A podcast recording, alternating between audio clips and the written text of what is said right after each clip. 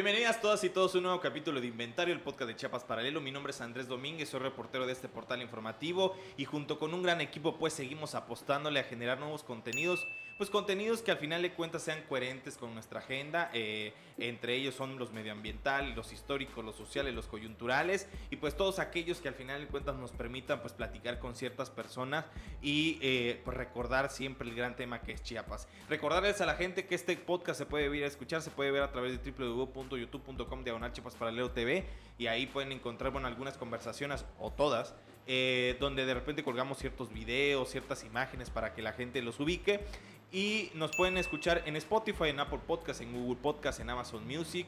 Ahí nos pueden encontrar. Ustedes ponen inventario de Chiapas Paralelo o inventario o Chiapas y seguramente ahí les podremos salir. El día de hoy, pues como vamos a hablar una historia de vida, porque eso es, eh, pues vamos a tener que hacerlo de forma muy rápida porque, bueno, así es la vida. Aunque, eh, pues nada, siempre agradecer eh, el eh, el placer de la gente que accede. Es justamente es algo que antes de entrar estábamos platicando con nuestro invitado, de que, bueno, las iniciativas pueden salir y todo muy bien, pero lo importante es que la gente acceda y te ubique, ¿no? De alguna forma.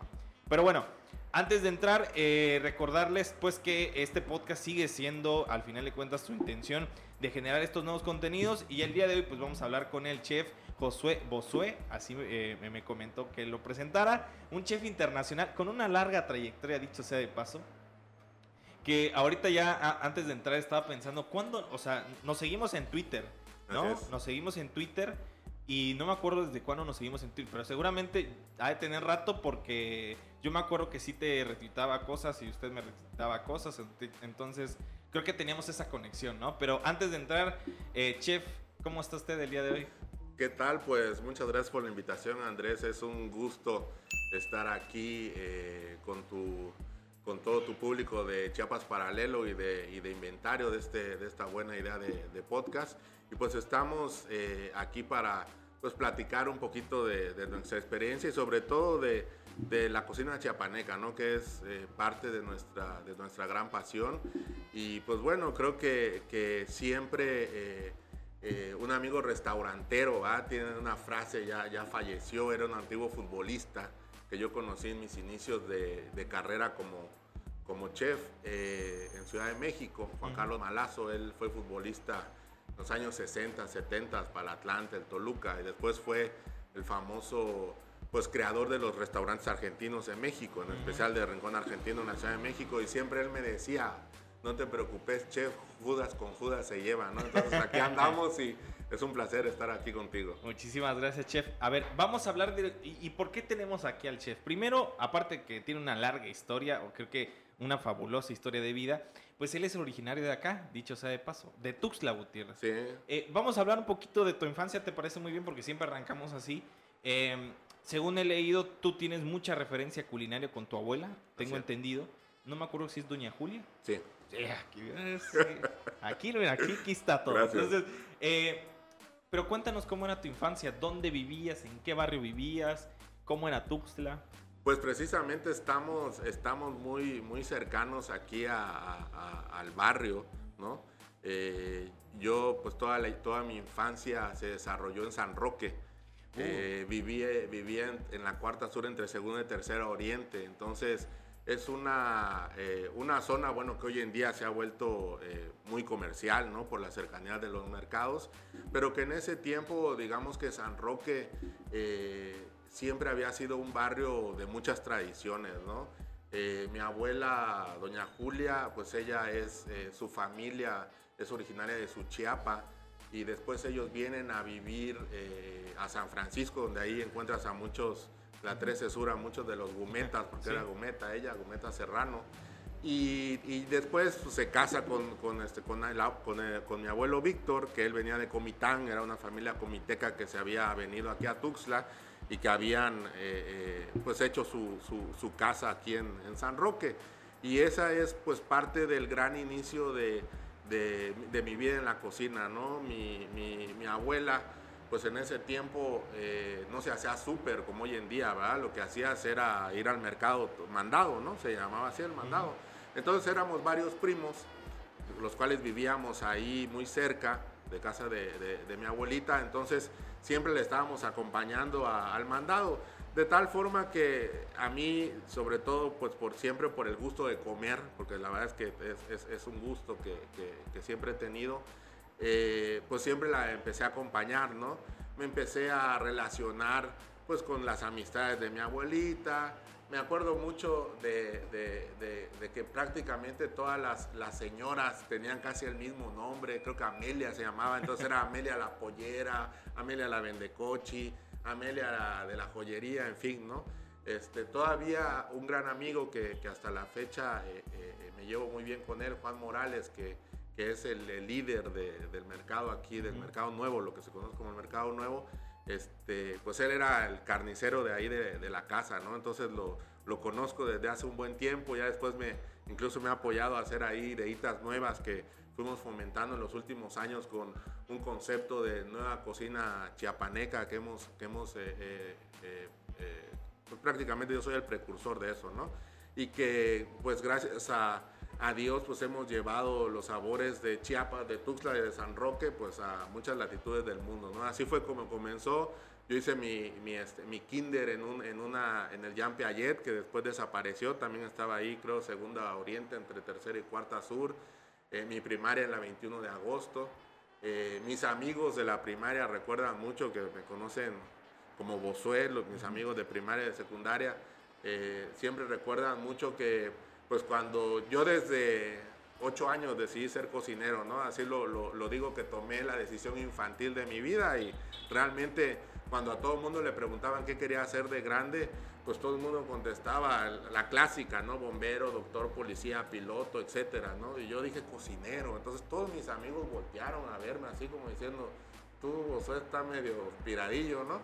el chiste es que con el paso de los años, eh, eh, digamos que cuando tuve ya 10, 10 años, tampoco estaba tan, tan grande, este, pues mi abuela me preguntó, bueno, ¿tienes todavía la idea de ser cocinero? Y le dije, sí, yo quiero ser cocinero del presidente, ¿no? Y por ahí hay una frase que yo la tengo, digamos, en el inicio de mi disco duro de vida, este, eh, una frase que, con palabras, no, no la voy a decir con palabras groseras, ¿no? Pero mi abuelita, mi, abuelita me dijo, este, ya en, algunas entrevistas lo hemos puesto, me dijo, ah, hijito, ¿quiere usted ser cocinero chingón? Júntese con los chingones, ¿no?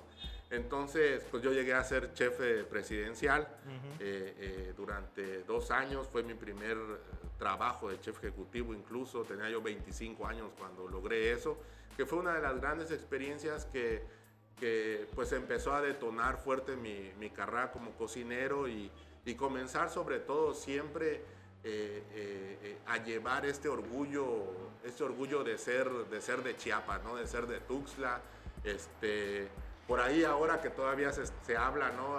Ahora del, del, dichoso avión presidencial, bueno, yo viajaba con el presidente, era el esquema que existía en ese momento, porque mis jefes directos era el Estado Mayor Presidencial. Entonces, este, pues yo incluso subí tamalitos, ¿verdad? Tamalito de chipilín y tamalito de bola al avión presidencial.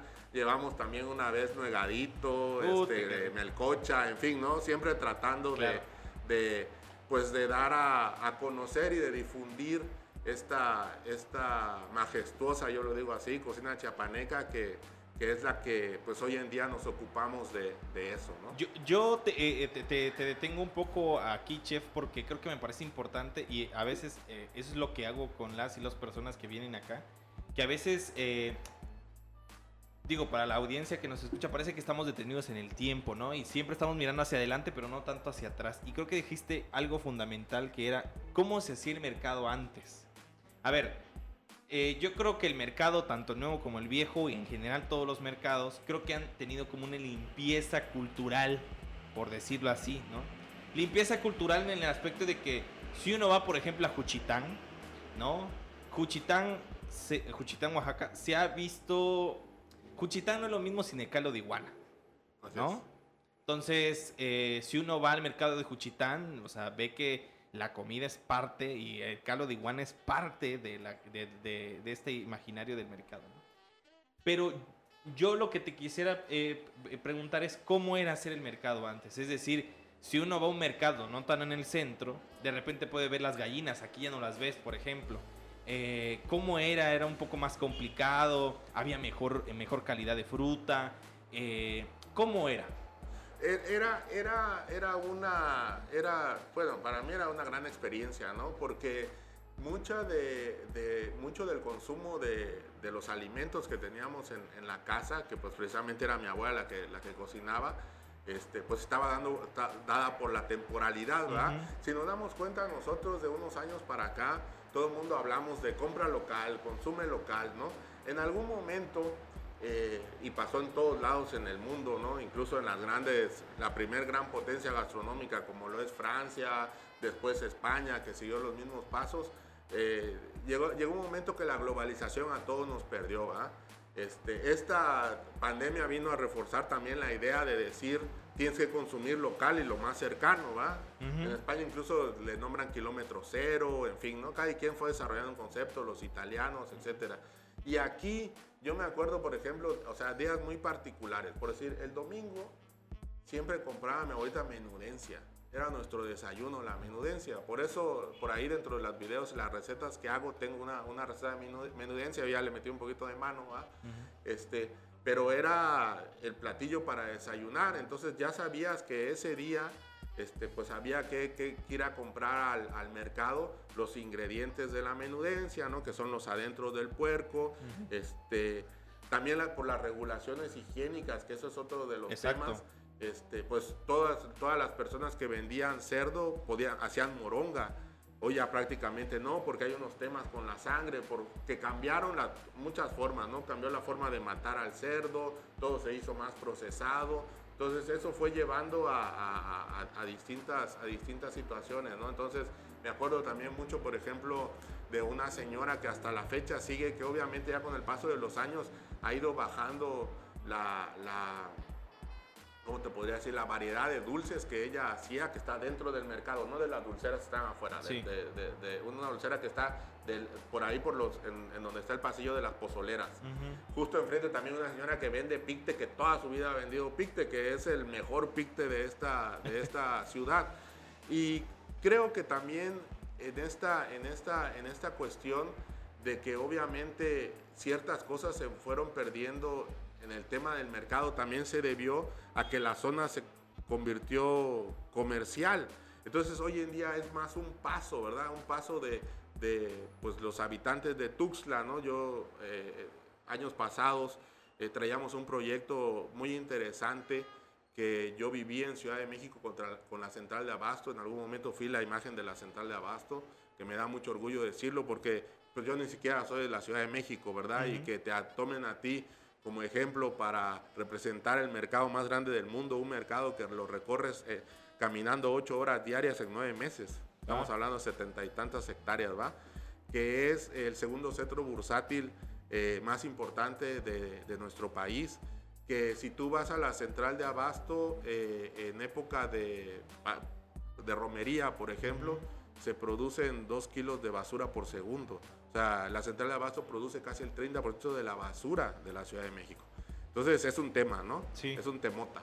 Entonces por ahí, este, eh, platicando pues con, con, estas, con estos eh, locatarios que ya se llaman concursantes, pues también te, te, te, vas dando cuenta cómo ciertas ideas comenzaron a permear para alejarse un poquito de, de esos ingredientes que finalmente son nuestra raíz y son nuestra identidad. Entonces, este, que si la suciedad, que si la inseguridad, que si esto, que si el otro, pero hay algo que yo creo que también es importante decir, que a veces nosotros exageramos, exageramos demasiado. Yo, yo así lo digo, yo soy muy, muy, muy parco y muy franco para hablar, ¿no? De repente yo me encuentro comensales que están muy preocupados si lo que yo le estoy sirviendo es fresco, ¿no? Y se comen una sopa de esas japonesas que hicieron hace tres años, ¿va? Medio radioactivas. Entonces, me pongo a pensar, ¿no? Oye, te comiste unas papitas de la marca líder, te comiste y a, él no le preguntaste, ¿verdad? ¿De dónde sacaron las papas, no? Hoy, hoy que estamos viviendo también días de nuevos contenidos y ah, por ahí en Netflix hay unos documentales de comida que se llaman eh, Rotten. Impresionante, le recomiendo a la gente que lo vea porque te va cambiando también de, la percepción que a veces uno tiene de, de, cómo un ingrediente puede llegar a tener un poder económico tan fuerte, ¿no? Incluso para decirle qué hacer al presidente de los Estados Unidos. Claro. Pues me parece muy importante también, digo, ya para eh, terminar y luego, digo, tú lo has adelantado muy bien con el tema del, del, presidente, eh, que creo que eso nos vamos a tomar un poquito más de tiempo, pero yo también te quisiera preguntar entonces, eh, ¿cómo, ¿cómo fue primero, no sé, de alguna forma muy puntual, cómo fue tu salida de Tuxtla? O sea, antes de, o sea, ya me hablaste un poquito de tu adolescencia, de lo del mercado que me parecía muy importante.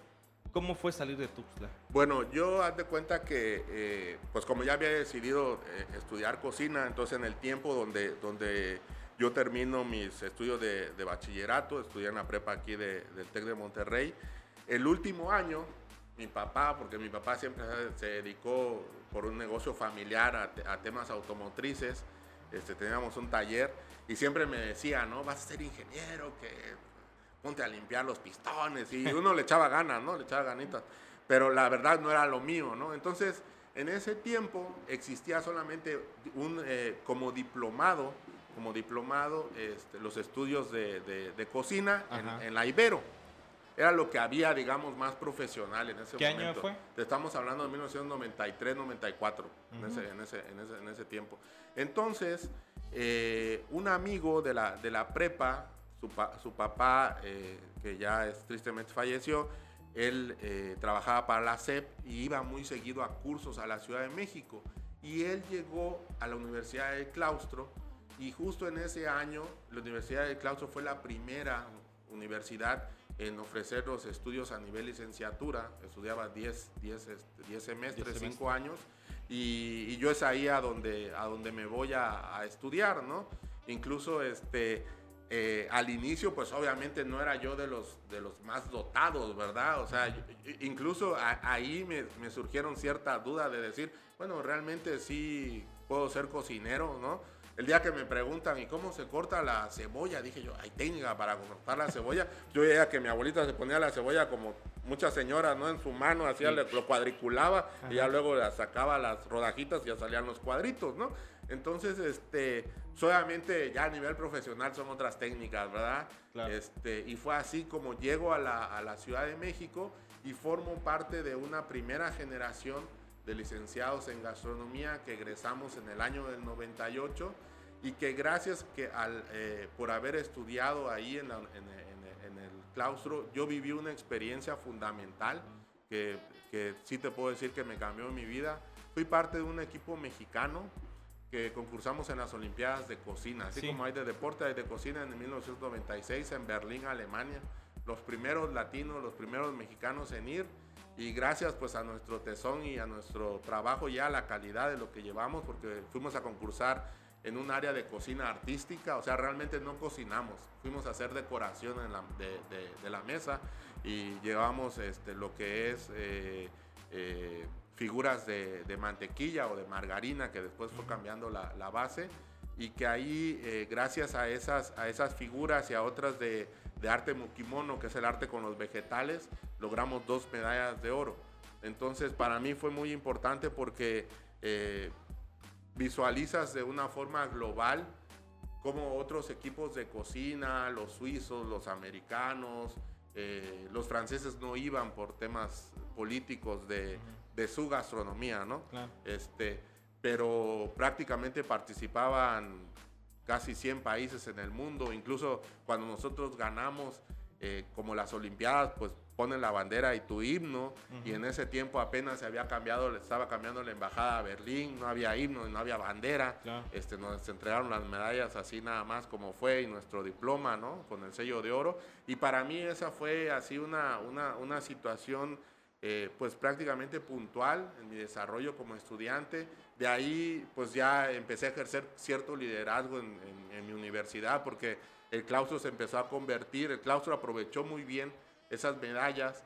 Eh, eh, en ese tiempo en los medios, ¿no? Empezamos a salir, incluso en estos programas de Televisa que habían en las mañanas, Hoy, ¿no? Mejor cómo se llamaba, salía César Costa y ahí fuimos y llevamos nuestras medallas y este, periódicos, etcétera. El claustro se empezó a posicionar de gran manera, bueno, que hasta hoy en día, de acuerdo a todas estas encuestas que año con año salen acerca de las mejores escuelas, en el rubro de gastronomía, eh, como dice nuestra rectora, este, se podrá, se podrá dudar de quiénes fueron los primeros, pero no de quiénes somos los mejores. Entonces, para mí el claustro es un alma, un alma mater muy, muy cercana y, pues ahí, ahí eh, eh, eh, pues fueron cambiando las cosas. Y ya justo cuando termino mi carrera, gracias también por haber estado en el claustro, es que gano la beca en, en, Mónaco por la Fundación Turquoise, también de las primeras generaciones, ahí fue segunda generación, y digamos que eso pues me terminó de dar una, una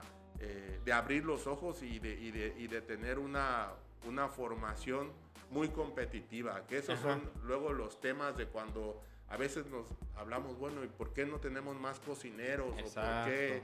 Incluso a nivel país, ¿verdad? Hoy en día la gastronomía mexicana está viviendo este, temas interesantes, ¿no? Eh, eh, premios, eh, mejores chefs de, del mundo, de México, ¿no? Incluso aquí con, con nuestra paisana Claudia. Este, Marta, con Claudia también, obviamente.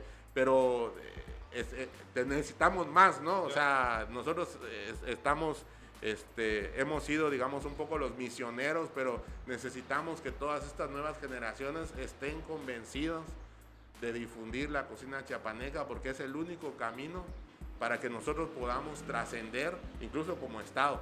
Porque hoy en día hay políticas públicas desarrolladas en Oaxaca, en Yucatán, en base a su gastronomía. Y qué bonito sería que nosotros también en los, en los, próximos años pues alcancemos esos niveles, ¿verdad? Claro que sí, chef. Pues le parece si podemos hacer un pequeñísimo corte para tomar aire y pues bueno, seguimos platicando con esta buena experiencia con el chef Josué y pues seguimos.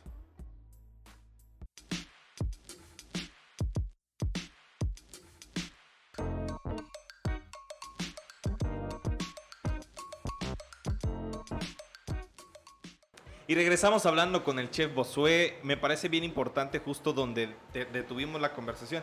Que dicho sea de paso, estamos armando ya casi otro medio podcast aquí eh, entre cortes. La verdad, con unas muy buenas anécdotas del chef.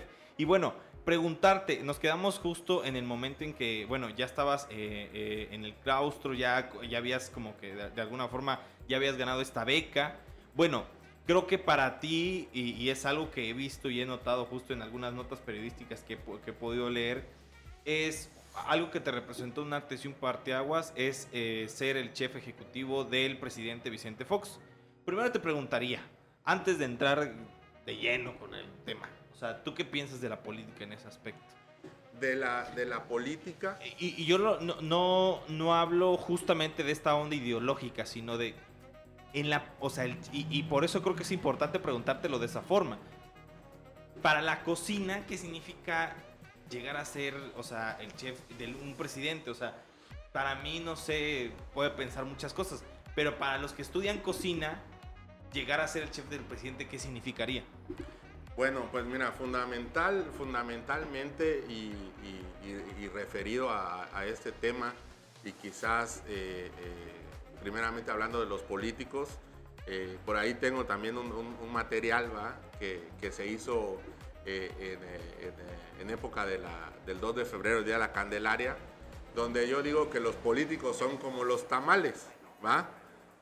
Chiapas es un estado Con muchísimo pródigo, ¿no? Hay, creo, referencias de, de, un poquito más de 500, de 500 variedades. Somos el estado de México con mayor, mayor cantidad de, de, variedades y de variantes.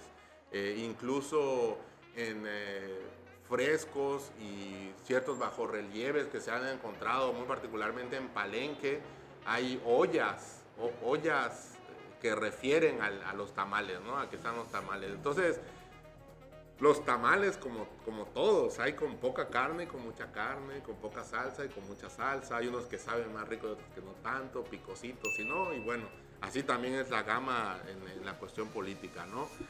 En referencia al, tema muy particular de, ser chef de presidencia, habría que, pensar, y yo, eh, eh, una de las, de las eh, pues cuestiones que, de las cuales soy muy, me gusta mucho conocer al respecto, pues es de temas de historia, ¿va? De historia de cualquier tipo pero historia de la gastronomía obviamente más.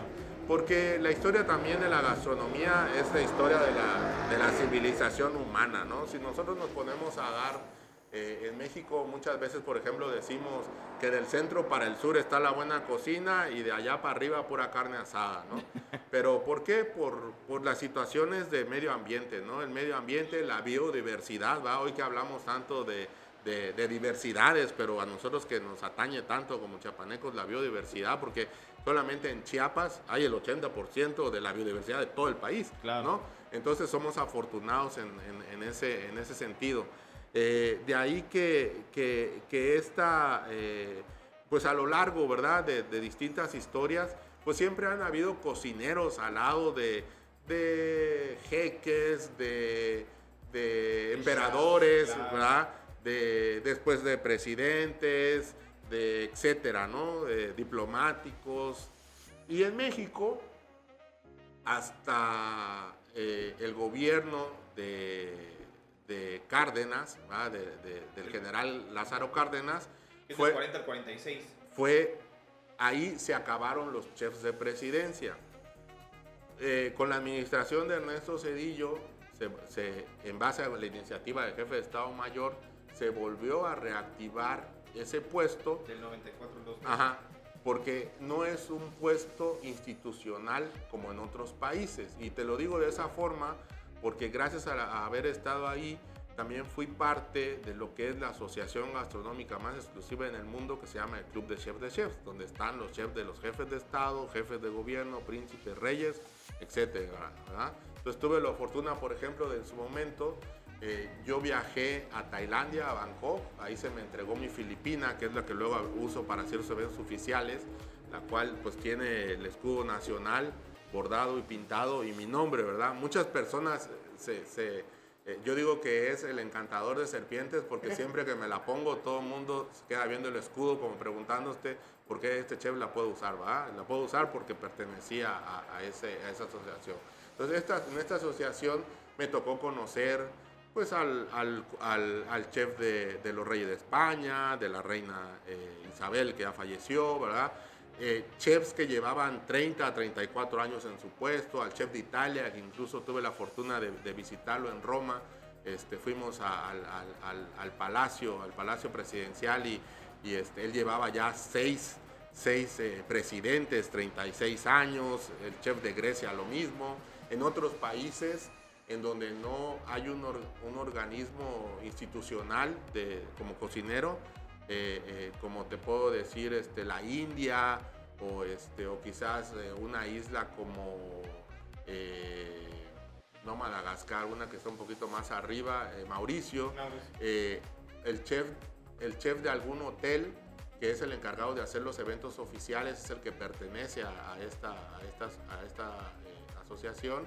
Y en su momento en México, cuando se da este este primer, digamos, gobierno del cambio. Eh, se siguió con la estructura que existía en tiempos de, de, de, Cedillo. El único cambio fue el chef. Entonces había un francés, yo entro en, en, en el lugar de él, eh, estuve dos años, porque luego hay también muchas historias que también se han escrito que no son ciertas, uh -huh. y yo estuve únicamente dos años, pero sí me tocó el, los momentos importantes desde un, punto de, desde un punto de vista profesional, porque lo que da el renombre a ser chef del presidente son los eventos de Estado que tú puedas organizar, las recepciones de Estado, un banquete de Estado. Cuando, cuando llega un representante de un gobierno ex, extranjero, llámese un primer ministro o un presidente, porque dependiendo del país cambia quién tiene esta uh -huh. representación en el exterior, eh, entonces se le hacen honores de Estado. Estos honores de Estado incluyen o un lunch o una cena, pues una comida o una, una cena.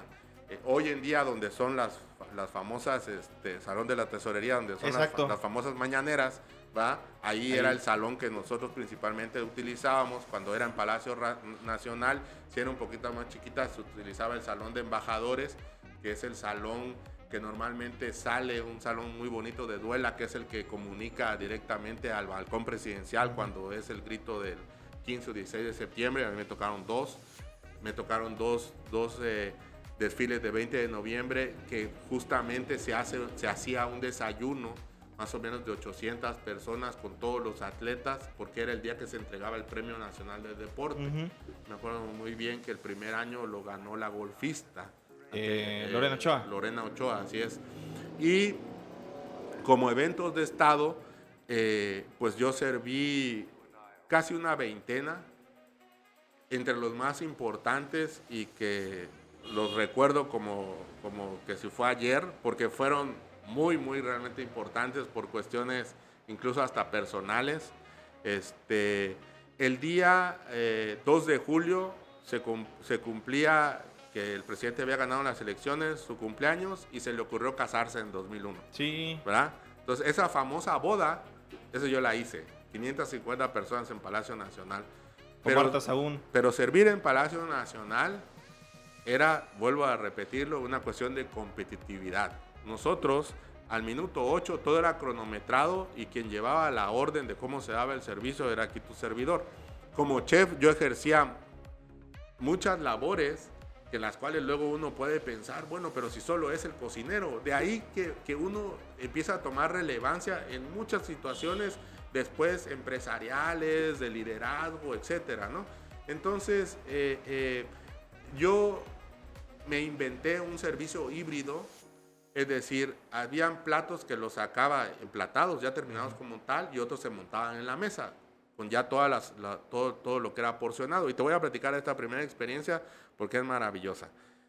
Llegó, recibíamos a Aznar, presidente de España, 550 personas, eh, la forma de, servir, mandamos la, mandamos la entrada, que yo me acuerdo que hice unas tapitas eh, eh, eh, como, como, era un menú como criollo, ¿no? Esa era mi idea. Porque incluso yo hablaba, en el menú venía una, una frase de, Fray Bernardino de, de, de, Sagún, que es el que escribe la, la verdadera historia de la Nueva España, donde hacía referencia al mercado de Tlatelolco. Porque a veces también en todas las cuestiones de lo que nos hablan en el pasado no tenemos referencia, pero el mercado de Tlatelolco se ponía dos veces por semana y era visitado por casi 300 mil personas.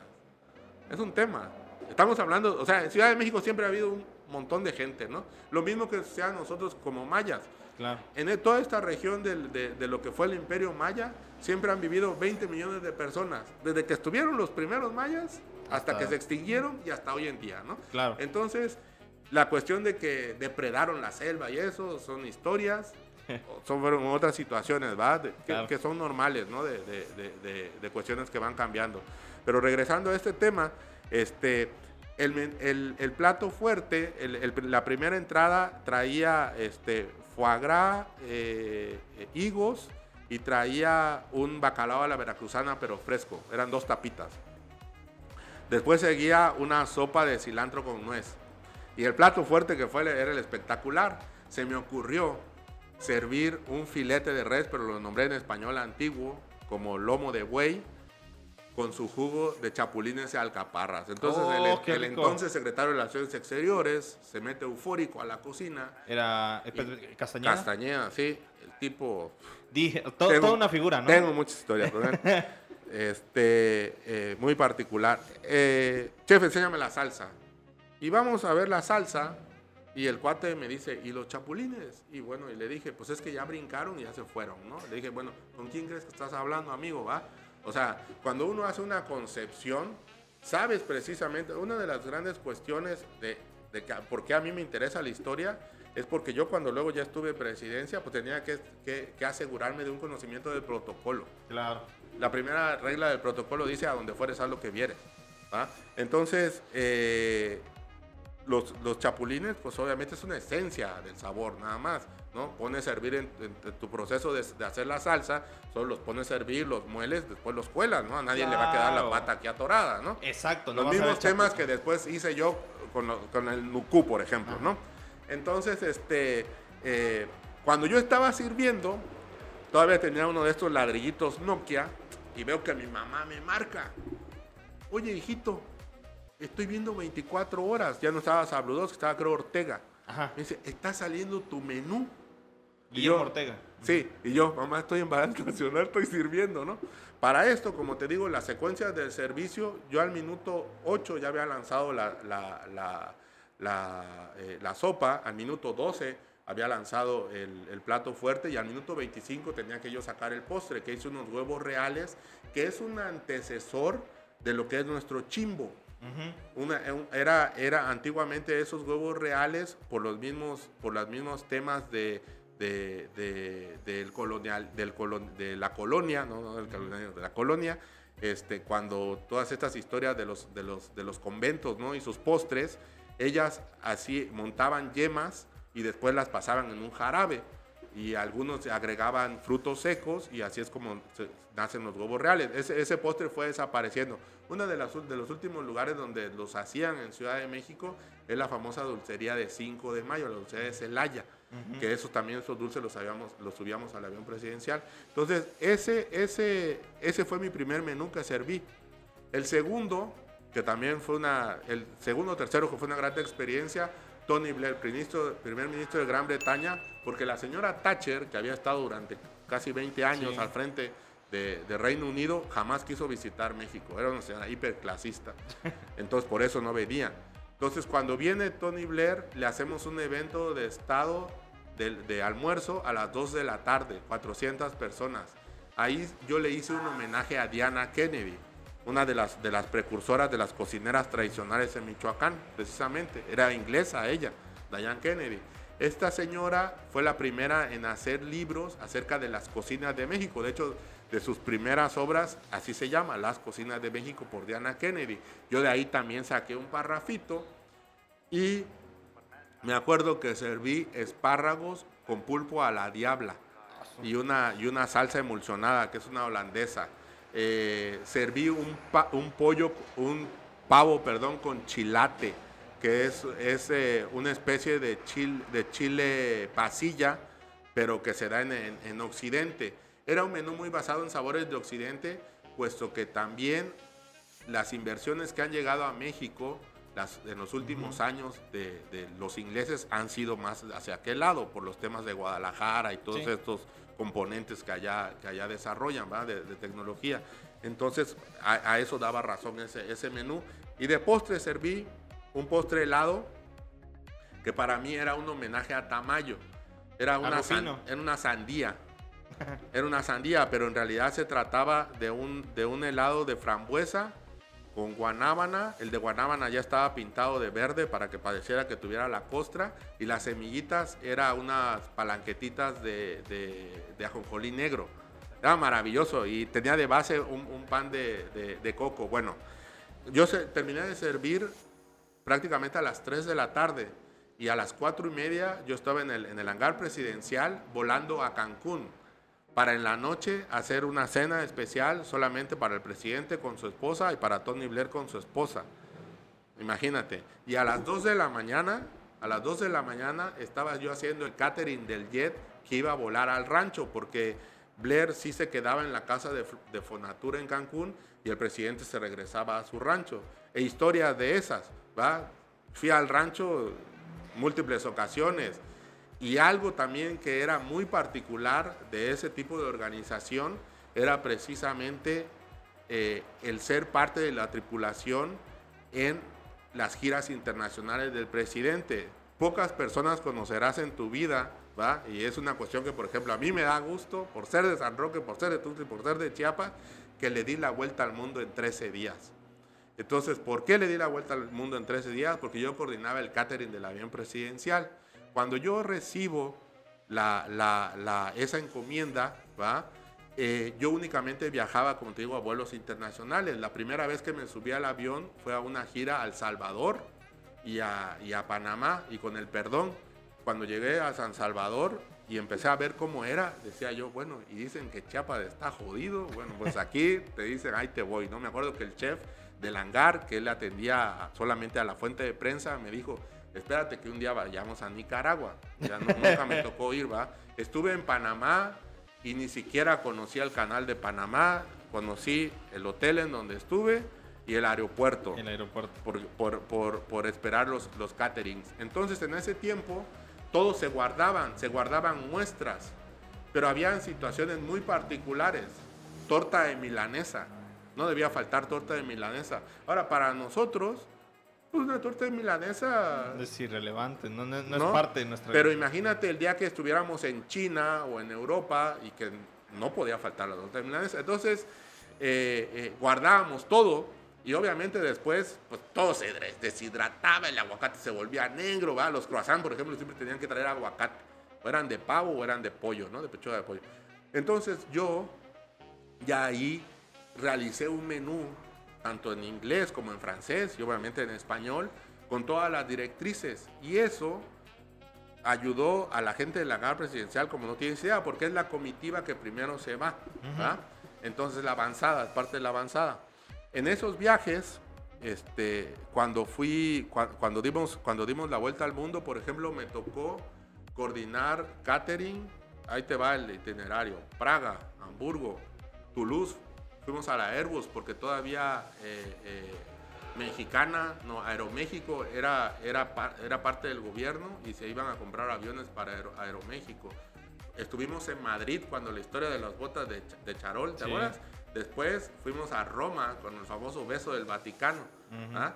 Y después... Es que era todo un personaje. Fui a Ulan Bator en Mongolia, de los primeros mexicanos que le sellaron su pasaporte por entrar ahí. Este, saqué un catering, era tan pobre ese lugar que la aerolínea nacional me dijo, por favor, mis charolas no te las lleves. Incluso le regalé otras de, las, de, los, de los caterings anteriores, ¿va? Este, y después estuve en Shanghai para la PEC, ¿verdad? Por eso incluso por ahí un youtubero ahí que malentendió toda esta, todas estas historias que yo he puesto en mis redes sociales, porque para mí es parte de un orgullo, ¿va? A mí no me importa el personaje que era el presidente, a mí lo que, como dicen, lo que importa es la investidura presidencial, ¿va? Entonces, sí, claro. entonces por eso tenía yo acceso a, ¿va? Porque luego se preguntaba, hasta me acusaron de haberme gastado el dinero de los y las mexicanas, ¿va? Entonces, entonces cuando estuve en el APEC, pues obviamente para todos los eventos tenía yo pues unas entradas oficiales, ¿no? Tenía mi gafete y todo, yo era parte de una comitiva. Este, y de ahí ya hicimos, hicimos escala en Honolulu y México. 13 días, 38 mil y feria que tiene de diámetro la Tierra.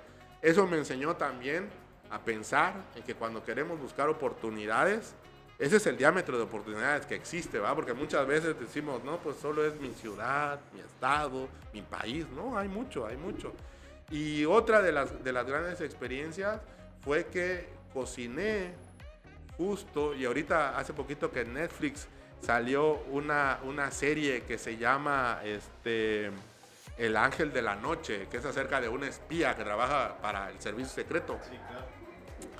Yo cociné, yo le cociné al presidente Bush, la esposa, Condoleezza Rice, Colin Powell, Cheney, la esposa, y luego la representación similar de México, fueron 18 personas. Cociné enfrente de la Casa Blanca, en la Casa Blair, el 8 de septiembre, tres días antes de los atentados. Eh, me tocó que me cuidara un marín de Presidential Food Service con el, que, con el que platiqué muchísimo acerca de todos los tabús también que hay acerca de de cómo se alimenta el presidente de los Estados Unidos, ¿no? Este, serví esa cena con cubiertos Tiffany de oro, con una vajilla del siglo XVIII de Bohemia que también traía un brocado de oro. Impresionante. Para mí, como, como experiencia personal, este, de las mejores de mi vida, eso es la Casa Blair, que es la casa de huéspedes que está enfrente de la Casa Blanca. Este señor Blair se la regala a Lincoln cuando lo nombra presidente de los Estados Unidos. Fue, digamos que, la primera casa presidencial. Y ya después, como está enfrente de la Casa Blanca, ahí son, creo, como 60 habitaciones. Eh, y ahí están hospedados todos los que van a ser recibidos por el presidente de los Estados Unidos. Nosotros íbamos en una visita, en una visita de Estado. Eh, incluso a mí me hospedaron en un muy buen hotel muy cercano este, que un día que estaba desayunando conocí a Clint Eastwood. no manches, ahí, sí, no me digas eso. Increíble. Llegó en un tomaste una foto? En un carro de estos Morgan. No, para esos tiempos yo era muy rejego al tema del celular y de las fotografías. Las pocas fotografías que tengo son gracias a que me las regaló el fotógrafo de ahí de presidencia, que tengo algunas sobre todo de ese viaje a Europa. Pero de ahí no, no llevaba yo cámara. No. Lo que guardo, lo que siempre guardé, pues fueron las agendas, ¿va? los este, eh, pues el material que yo recibía, digamos, ¿no? Para organizarme. Ese, ese, lo, ese, ese sí lo, lo, tengo. Los menús en su caso no lo tengo. Inclusive te quiero decir que este menú del 8, eh, eh, una, de las, una, una, una, una, copia de ese, de ese menú está en el, en el museo de George Bush hijo en Dallas. Ah, ya. Porque hace poquito me tocó ir a cocinar también ahí llevando la, la, gastronomía de Chiapas, ahí hicimos tamalito de chipilín y, un, este, un robalo en, hoja santa. Y, este, y, y, fueron de las, te digo, de las grandes experiencias que, que tuve, ¿no? Y, y, eso también me ayudó el haber trabajado con, la, con los militares, se puede decir, ¿no? Eh, eh, pues también me ayudó a, a, a, decir, nunca hay, no se puede, ¿verdad? Claro. Iban a llegar los reyes de España, se secó el pasto del campo Marte, llegó el jefe de Estado Mayor y le dijo al coronel del campo Marte, verde mi coronel, verde mi general, verde mi coronel, verde mi general, se fue, salió una fajina, que son los soldados que están iniciando, este, y... Comenzaron a sembrar. Y empezaron a pintar, lo pintaron. Y, en la tele se veía maravilloso, O sea, todos lo pintaron a mano, todos con su botecito ahí de pintura verde. Entonces, realmente este, pues no, no, ahí, ahí no habían, no habían límites, ¿no? Claro. Fue, fue, muy interesante. Yo, o sea, me sobrarían las preguntas porque creo que hay muchísimo que preguntarte, chef. Creo que, que, hay mucho, o sea, hay muchas cuestiones, pero lo primero que me brinca es, ¿era de buen comer Vicente? O sea, ¿era, de, era de buen comer Vicente Fox? Mm. Eh, ¿Era muy especial? ¿Cómo, cómo, cómo lo describirías? No, el tema, mira, yo incluso cuando salgo de ahí de presidencia doy una entrevista porque antes, cuando todavía yo estaba ahí, me buscaron eh, de una revista de lifestyle de ahí de Ciudad de México, pero obviamente Estado Mayor no, me lo permitió, no, no, me lo permitió. Y cuando yo salgo, este, luego, luego se acercó Reforma, que era digamos que el único que tenía una sección de, gastronomía, que era Buena Mesa, y yo le di una entrevista ya estando aquí en el primer hotel que administré aquí en Coatzacoalcos, eh, y que se llamó Revelan Secretos de Presidencia, en donde yo no conté más que este tipo de historias que yo ahorita te estoy diciendo. Eh, el presidente, eh, pues prácticamente te lo voy a contar con un chiste que se decía ahí de los pinos, ¿verdad? Decían que en los pinos aparecían dos fantasmas en las noches, de estos de, que traen su sábana, ¿no? Había un fantasmota que medía dos metros y traía unas bototas. Y había un fantasmita que medía unos 50 y cargaba dos huevotes. Entonces, gran, gran, eh, lo que se autorizaba para comer se lo autorizaba a la señora. Este, eh, pues él, si bien no era de buen comer, tampoco de buen beber, porque yo cuando me encontré los vinos, por ejemplo, que tomaban bastante malos, algo que me ayudó mucho, que sí lo tengo que decir, y que después me hizo incluso muchas amistades en el Valle de Guadalupe, y por eso en algún momento por ahí también abrí un restaurante eh, temporal, en, como en 2014, es que cuando fue el famoso Toallas Gate, se prohibió, se prohibieron comprar muchas cosas, dentro de ello vino de exportación. Entonces, yo empecé a agarrar todas estas nuevas casas, que comenzaban eh, en Valle de Guadalupe, por decir alguna, Lisiaga, Mogor Badán. Este, yo no era muy fan en ese momento de Monte Chañiga, aunque en algunos eventos sí se sirvió, pero no fueron eventos que nosotros organizamos, ¿no? O sea, yo me iba más por, por, por servir de casitas, de casas, de casas pequeñas. Este, comenzaba en ese tiempo, ¿quién más de ahí del Valle Barón Balché, por ejemplo? Entonces, este, eh, y de, de, ingredientes, pues que no sirviera yo eh, tipo cuestiones como salmón, al inicio incluso como pato, pero pues yo les hablé, les dije, pues los patos hay acá, o sea, ¿no? Es más caro comer carne de res que, que, comer pato, entonces, este, para, para mí eh, hacer, hacer, hacer un evento también era parte de esa demostración de, si tú, si tú lo quieres ver de cierta forma de poder, pero también de, de hacerte pasar confortable, ¿no? Dentro de todas estas historias hubieron una que otra desagradable, como, Evidentemente, como, fue, como fue la visita de Bagla Havel, donde no se comieron nada en la, en la mesa principal, ¿no? Donde a mí prácticamente, llevaba yo un año ahí, prácticamente me quieren correr esa noche, pero la que decidió el menú había sido la señora Marta. Pero yo, cuando decidió ese menú, porque era un menú totalmente con falta de equilibrio, pero aparte de eso, no pensado en los visitantes, porque estamos hablando de europeos del este que para ellos en ese tiempo comer maíz, no, era, para, era para animales y mucho del menú estaba basado en maíz. Entonces, imagínate tú, tú como representante de tu gobierno, que vienes a visitar a otra persona, ¿va? Es un poco como la fábula, la fábula de, la zorra y la cigüeña, no sé si te la sepas, ¿no? Que cuando la zorra este, invita a la, a la, cigüeña, le pone, se lo pone todo en un plato y la cigüeña con su pico no agarra nada, ¿no? Y cuando la cigüeña invita a la zorra, la cigüeña se lo mete como en una especie de matraz, ¿no? Su comida, pues así podía meter el pico y sacarlo todo, y por la zorra pues no metía el pico, el, el, hocico más bien. Claro. Entonces, esos temas también se dieron en su momento, servimos un menú, lo recuerdo también, ¿verdad? Que, que consistía, por ejemplo, en enchiladas potosinas, que son eh, tipo como para nosotros las empanaditas, pero que están coloreadas con chile guajillo y rellenas de, de, de queso y este, no se los comieron. Después seguía una sopa de nuez, pero llevaba mucha grasa y chile chipotle, tampoco se lo comieron. Crepas con cuitlacoche que no se lo comieron. Por ejemplo, a Bush yo le, yo le había servido unas... La señora era como su plato de... Su plato maestro. Sí, crepa de cuitlacoche. crepa de ¿no? Entonces, por ejemplo, ahí lo servimos.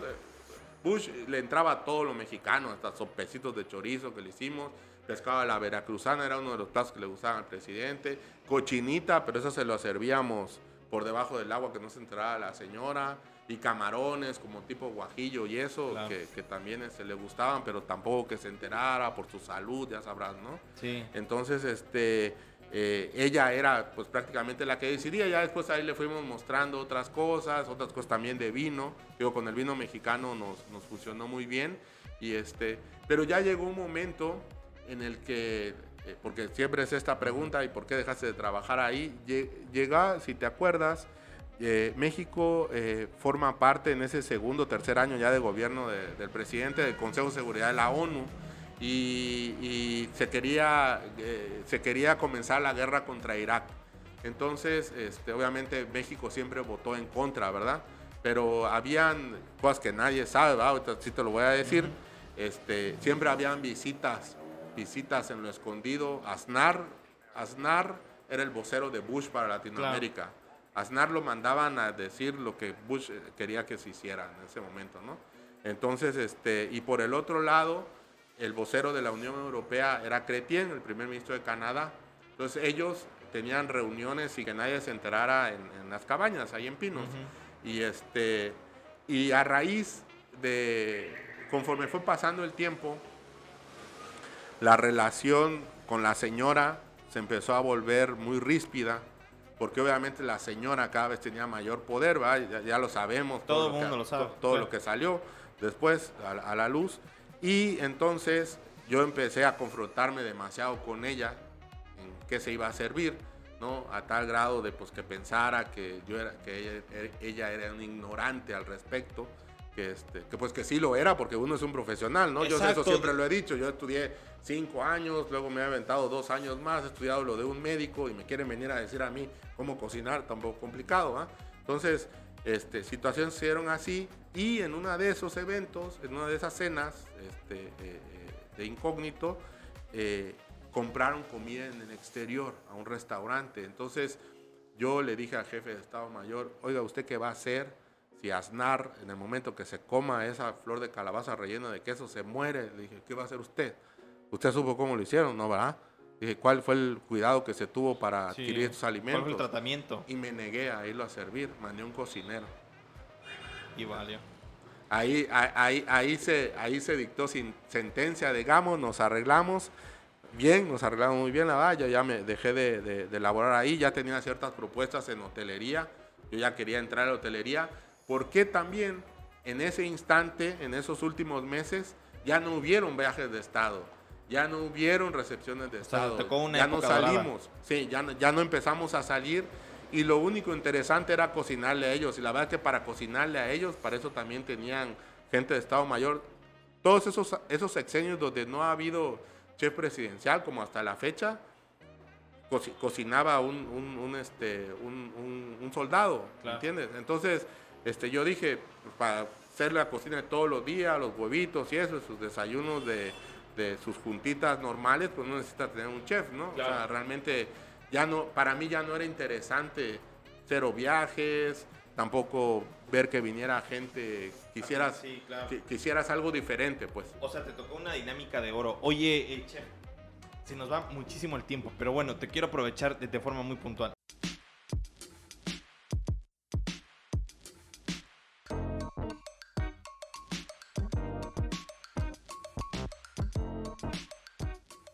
Ahora, con todo lo que me has mencionado de Fox, de Marta, de tu vida, yo te quiero preguntar algo que me parece bien esencial. Hasta un poco filosófico y reflexivo. ¿Tú crees que lo que nosotros comemos demuestra nuestra personalidad? O sea, hay una sinergia entre lo que nosotros comemos. Ejemplo, yo no como chile, no como limón. Entonces la gente de repente me ve raro cuando como tacos. Ajá porque yo como el taco tal cual me lo sirve, pero hay gente que literalmente es un ritual de que le, le mete... Y yo creo que coincide mucho con mi vida en el aspecto de que no me gusta mucho, por ejemplo, complejizarme, eh, buscar problemas. No, no es que asocie el chile con los problemas, creo que también... Pero sí existe como una onda de más... Eh, de, más vigorosidad con el tema del chile, porque he conocido gente que de repente es muy corajuda y le gusta el chile y enchilarse. De alguna forma yo lo veo así. Tú que tienes mucho más conocimiento y de esta parte filosófica, ¿tú sí crees que existe como una coherencia entre lo que uno come y lo que uno es? No, mira, esa es una muy buena pregunta y te la voy a contestar eh, eh, con, ciertos argumentos, ¿no? Dale, dale, dale. Eh, una de mis, de, la, yo tengo dos publicaciones electrónicas, ¿va? Este, una que fue un recetario que hice para la central de abasto en uno de sus aniversarios, 36 aniversario, que es pues básicamente recetas, ¿no? Pero otro que te, comentaba yo que eh, por ahí de finales de, la primera década de, los 2000, este, tuve una actualización de estudios en la Universidad de Reims, en Champagne, en, la Universidad de Reims Champagne Ardennes se llama, allá en, Francia.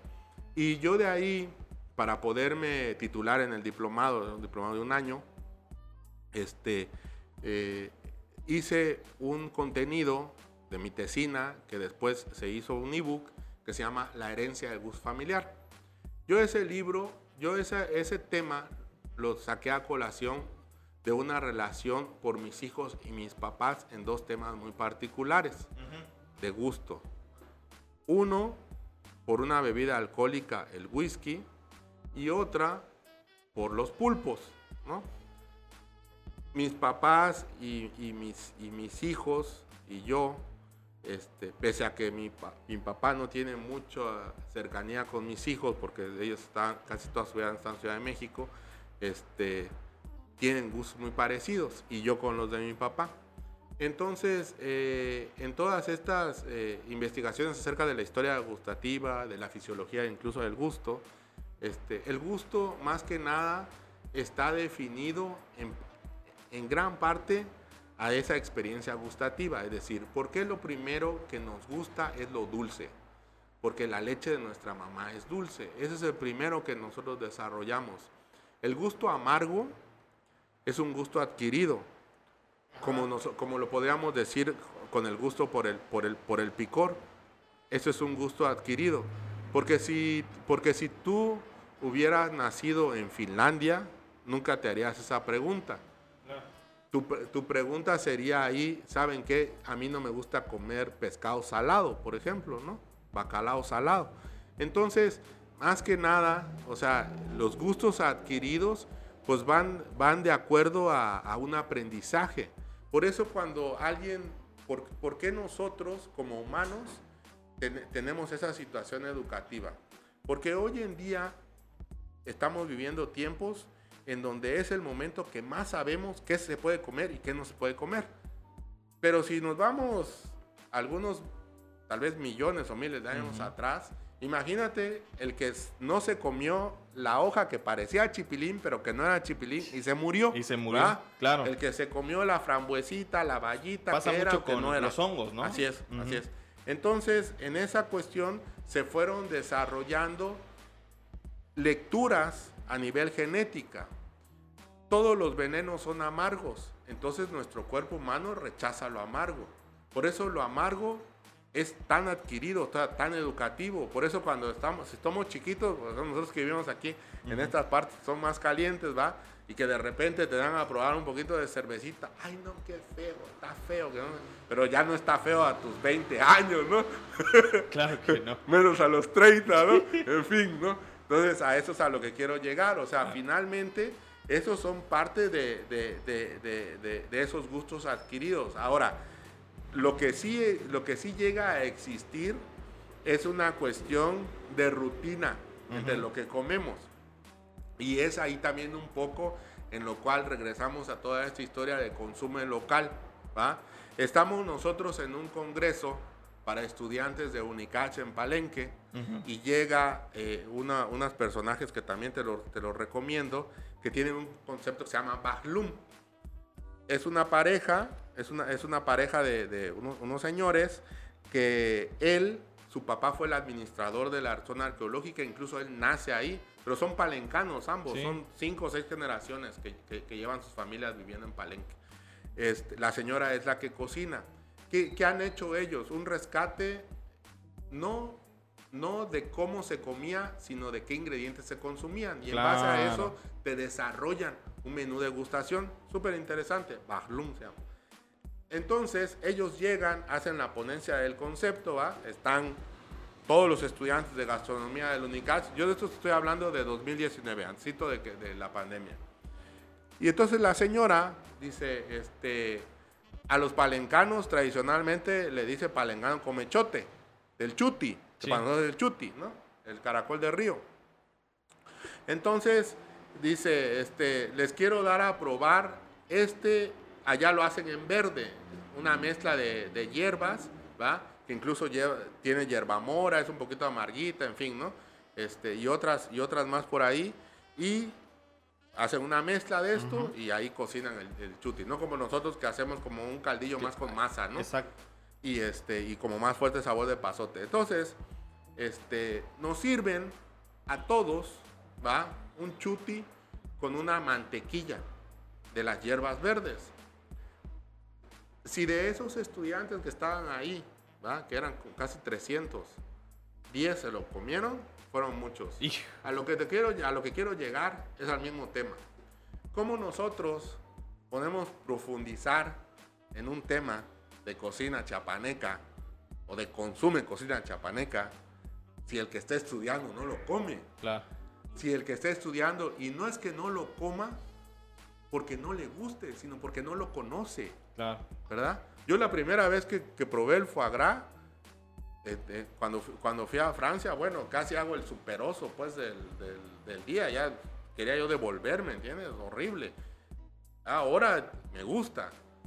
La primera vez que comí jamón serrano dije yo, qué bárbaro, qué salado está. Pero qué rico es. y ya después te, te digo, o sea, son, son gustos adquiridos. Entonces, esas cuestiones creo que son muy interesantes y que hoy tenemos esa gran, esa gran oportunidad que nos brinda precisamente todo este tiempo, que a través de, esa, de las redes sociales, ¿cuántas personas no comparten lo que comen?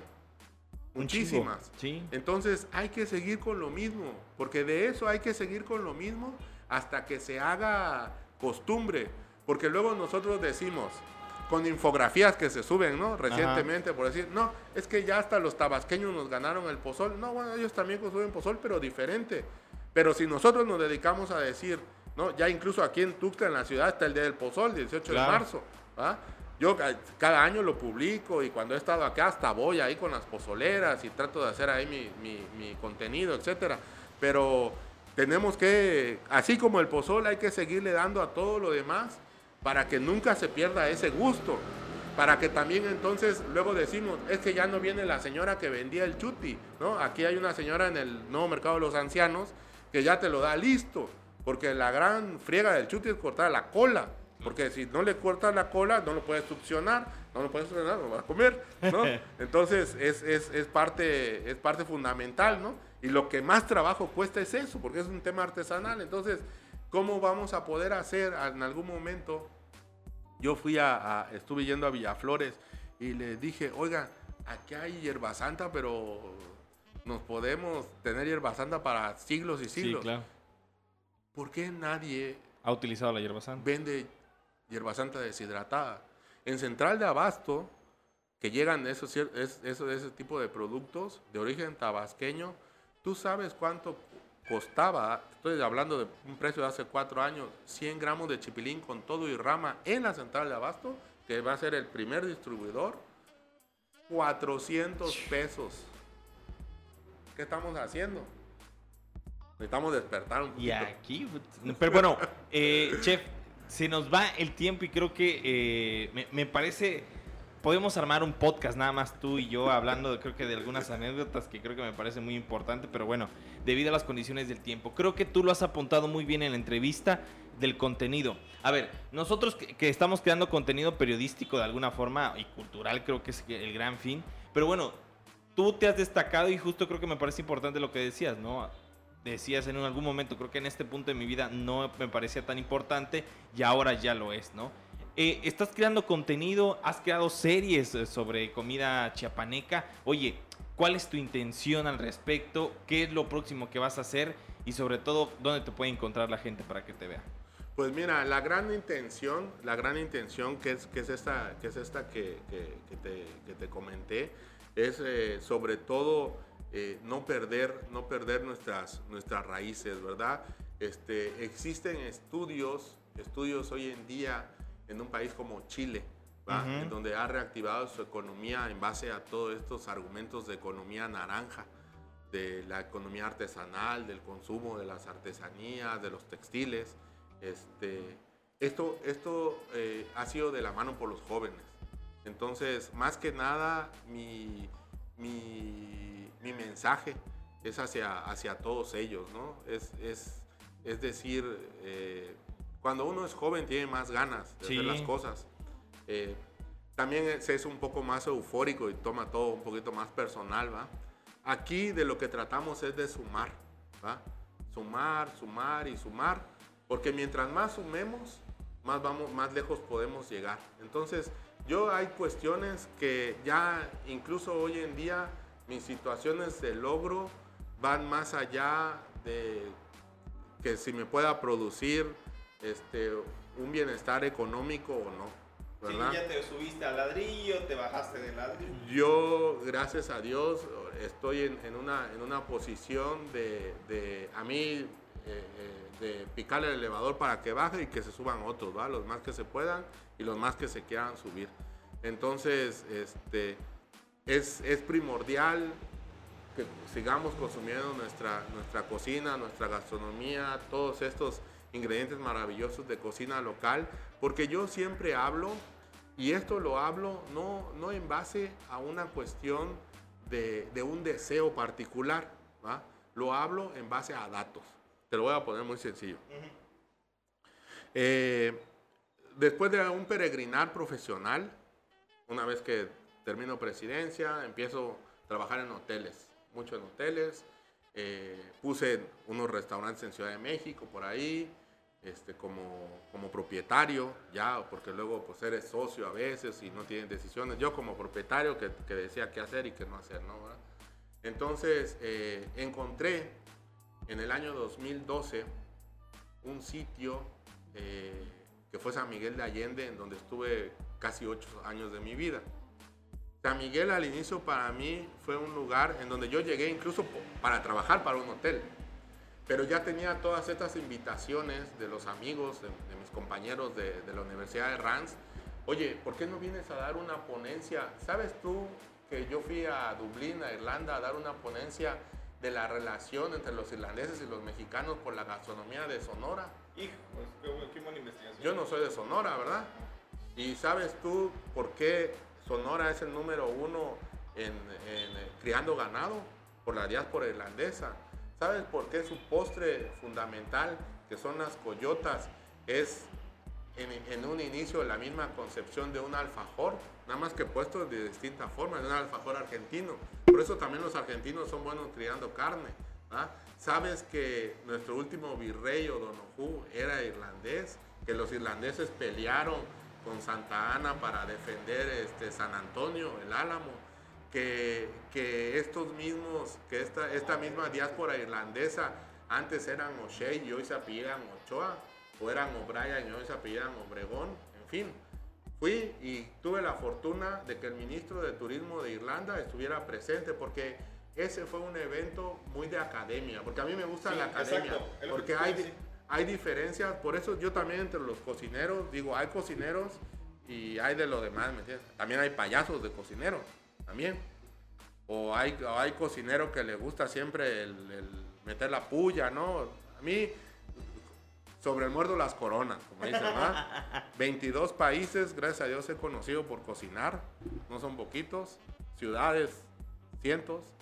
Este, tengo la fortuna de decir que he hecho cazueleja de lote en Turquía, ¿verdad?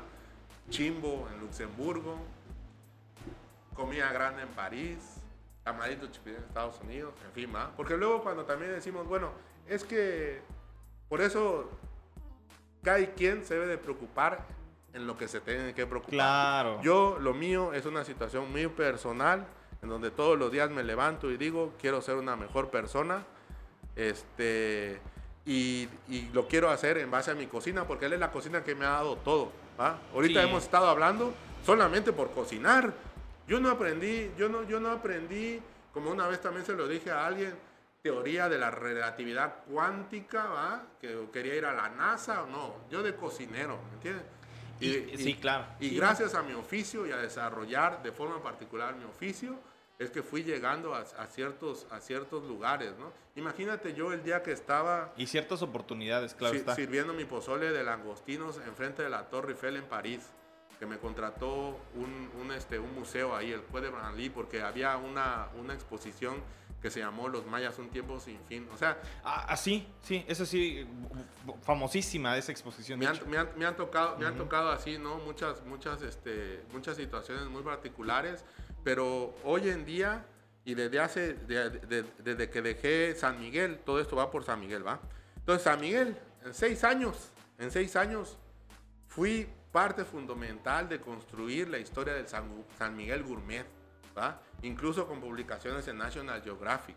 Mi restaurante de repente un año apareció en, un, eh, en una... Eh, eh, es que ahorita luego estoy medio pocho y me cuesta trabajo recordarme de las palabras en español. Sacaron un reportaje de Forbes Latinoamérica, de Forbes Latinoamérica, que se llamó Rincones Lujosos de San Miguel. Y apareció, mi restaurante se llamó Café Contento. Y apareció Café Contento. En ese Café Contento llegó la embajadora de Francia a dar una conferencia de prensa para, para una, un evento que, que, se hacía de manera anual eh, hasta la pandemia que se llamó el Good de France y que tuve la fortuna también de representar y que después por eso también en un concurso mundial de, de cocina que se hizo en 2018 fui a cocinar a París, o sea, muchas cosas. Entonces, este, impulsé muchísimo a Miguel de Allende, ¿va? ¿Por qué me fui de ahí? Por las situaciones de inseguridad. Ya muchos conocen mi historia, temas de extorsión. En donde todo eso que hicimos, pues se acabó.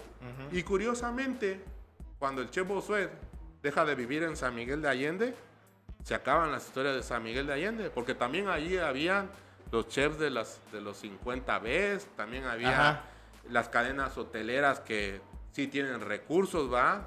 no como, no como tu servidor, o sea, me refiero al, al, volumen, ¿no? Claro. Y, y, muchas cosas se acabaron.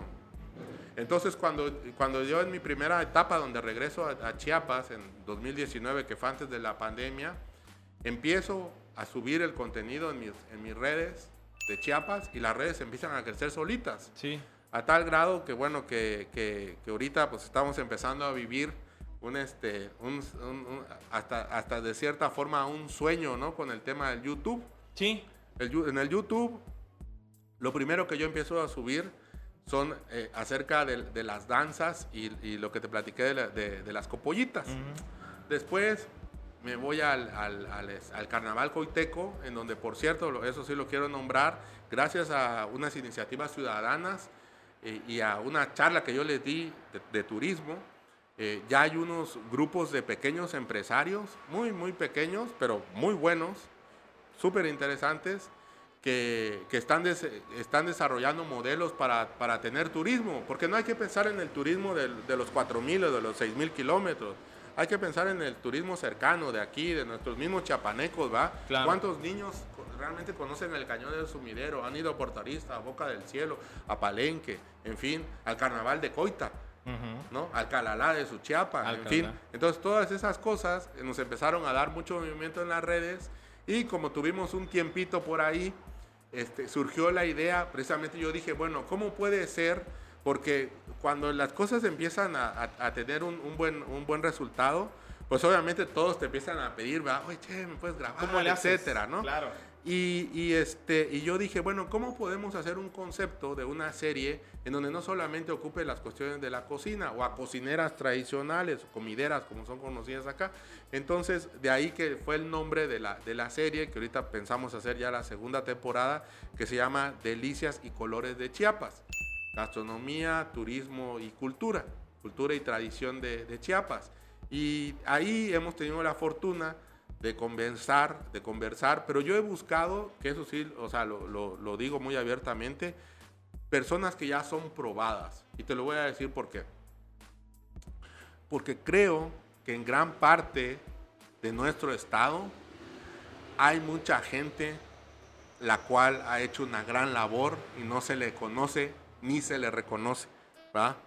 Muchos esperan que en algún día el presidente municipal, el diputado no sé quién, el este o aquel político, les abra, les abra las puertas, los apoye. Nunca ha sido, nosotros no tenemos una política pública, como hace rato lo dije, como otros estados, incluyendo también Michoacán, que me faltó de mencionar, en los cuales la gastronomía sea un eje turístico. En algún momento, en estos últimos años, se hicieron unos festivales de la gastronomía chiapaneca. ¿Quién, quién crees que dio la idea, va? Porque eso está en una entrevista que di para una secretaría de aquí, va. Pero también por todos estos temas que son complejos luego a nivel político, tampoco ya me gusta meterme y pienso que pierdo mi tiempo. Y a mí no, lo fundamental en mi vida es mi tiempo, ¿va? porque prefiero disfrutarlo tomando mi pozolito y comiendo mi empanada a estar en una reunión en donde son temas horizontales que nunca llegan a nada, ¿no? Tú, lo dijiste desde el inicio, o sea, lo primordial de alguien es que tienen que activar y que lo tienen que hacer, ¿no? Los hechos, los hechos, los hechos. Entonces, es en, es en lo que estamos y, este, y es hacia donde, a donde queremos ir, a dónde queremos llegar, que quizás en 5 o en 10 años estamos hablando de que la cocina chiapaneca ya tenga una importancia dentro del, del aspecto de la cuestión nacional, ¿no? Y, y, en otra, y, y, después de eso, pues que se apoye a toda, a toda esta industria turística que hoy en día es, es nuestro, nuestro futuro en este estado. Desde antes de la pandemia, el ingreso turístico en Chiapas prácticamente ya era el 60% de la actividad económica de todo el estado. Eh, éramos hasta antes de la pandemia más o menos como lugar 11 o lugar 12 como estado, un poquito más de 300 mil personas. Imagínate que si gracias a esos videos que hacemos empezamos a hacer que dos personas más vengan por día y después que sean 5, 10, 100, etcétera, y que un día va eh, nuestros, nuestros compañeros aquí en Chiapa de Corso no se cansen de salir en sus lanchas para para mostrar el cañón de sumidero, ¿va? Entonces, eh, que nuestras pozoleras no se cansen de hacer pozol, de tanto pozol que van a vender con los turistas, porque eso es lo que, lo que, lo que determina el, el, turismo gastronómico. El turismo gastronómico para España, por ejemplo, es la mitad de su ingreso. Y en el turismo gastronómico está estudiado que sobre un peso, 40 centavos se quedan en la localidad. Por eso es tan importante, por eso es por eso yo siempre hablo de conserva tu tradición, habla de tu tradición. Ahorita, por ejemplo, ¿verdad? Yo, yo, yo siempre me he sentido soque por el tema de mi abuela. Entonces, este, me gusta mucho la tradición y ahorita que ya se acerca una fecha en donde se, se, come tamalito de hoja de milpa con jocote, ¿verdad? O sea, si, es, si ese tipo de tradición logramos permear sobre más personas, porque tampoco una mayordomía son dueños de la verdad, ni tampoco un grupo, porque si no volvemos a caer en los temas también de la política, ¿va? No, la cultura es para todos y es el acceso es para todos. Y yo creo que en gran parte una, una, una labor, y eso es a lo que yo ahorita estoy haciendo, es eso, difundir, difundir, difundir, hasta cansarnos de difundir, porque muchas veces creemos que ya se sabe y no, no se sabe se da por entendido. Sí, se da por entendido que mi vecino sabe que yo trabajo en tal lugar, entonces por eso no le hablo. El vecino ni sabe ni dónde trabajas ni cómo te llamas, ¿ah? porque ya se perdieron esos contactos también. Entonces también es un poquito eso, ¿no? reinventarnos y tal vez en, cierta forma solidarizarnos. Creo que esa es la palabra, la palabra un poco más adecuada. En algún momento yo tengo, conocí a una gran amistad de hace poquito tiempo se llama Arash, Arash Derambarsh. Arash, él, él, es el que hace esta ley en contra de los desperdicios alimentarios, que es otro tema también en los que estoy metido, de los desperdicios alimentarios en, Francia y después que permea la comunidad europea. Y a mí Arash me dijo, haz videos, haz videos, haz videos. Esa es la única forma de convencer. Él, él, pudo hacer su ley en base a videos, a videos, a videos, a videos, en base a convencer. Porque hoy por eso, porque lo primordial de esa ley de esos alimentos, son los alimentos que ya, que ya, que ya, perecederos que ya, que ya van a caducar, ¿va? Que, ya, que ya llegan a, la fecha límite para, para, para, para, para venderse. Entonces, lo que se hace es que mediante una asociación o directamente el centro, la tienda, pues, reparte el alimento en ciertos horarios. ¿Tú quiénes crees que han sido, que ha sido la gente, la gente, el estrato de personas que se ha beneficiado más con esa ley. Los pobres pobres, los o pobres, o los ricos ricos, los de clase media. Muchas veces, y eso nos ha pasado en este país, nos hemos olvidado también de toda esa clase media, que los dos, dos últimos de, quincea, de días de quincena ya no sabes qué hacer, invéntatela con frijolitos y con queso y con tortillas para llegar esas familias son las personas que más se han ayudado. Esos estudiantes, ¿verdad? que todos los días lo que ganas, una tercera parte te lo gastas en transporte, este, para ir de tu casa a, tu, a, tu, a tu centro de estudio, a tu centro de trabajo, ¿va? y que de repente ya dices, ¿qué voy a comer? Porquería. ¿va? Eso es, a eso ha ayudado esa ley en Francia. Imagínate que aquí lo empezáramos a hacer, esos son los temas de solidaridad, y a raíz de eso de esa charla, yo tuve con él esa charla 2017. Él, él estaba, él se sorprendió mucho y por eso pude platicar con él eh, un gran rato. Este, y de ahí, de ahí ya nos hicimos cuates en redes sociales en muchas situaciones, porque decía, ¿cómo viajaste 400 kilómetros desde San Miguel de Allende para venirme a escuchar? Porque yo sabía de su labor. Entonces yo creo que, que eso es, es, es una parte pues esencial, ¿no? A mí son como los lugares en donde quiero, a, los que quiero llegar y pues qué bueno que, que, por medio de, de, nuestra cocina y de nuestra cocina de Chiapas pues lo podamos hacer, ¿verdad? ¡Ah!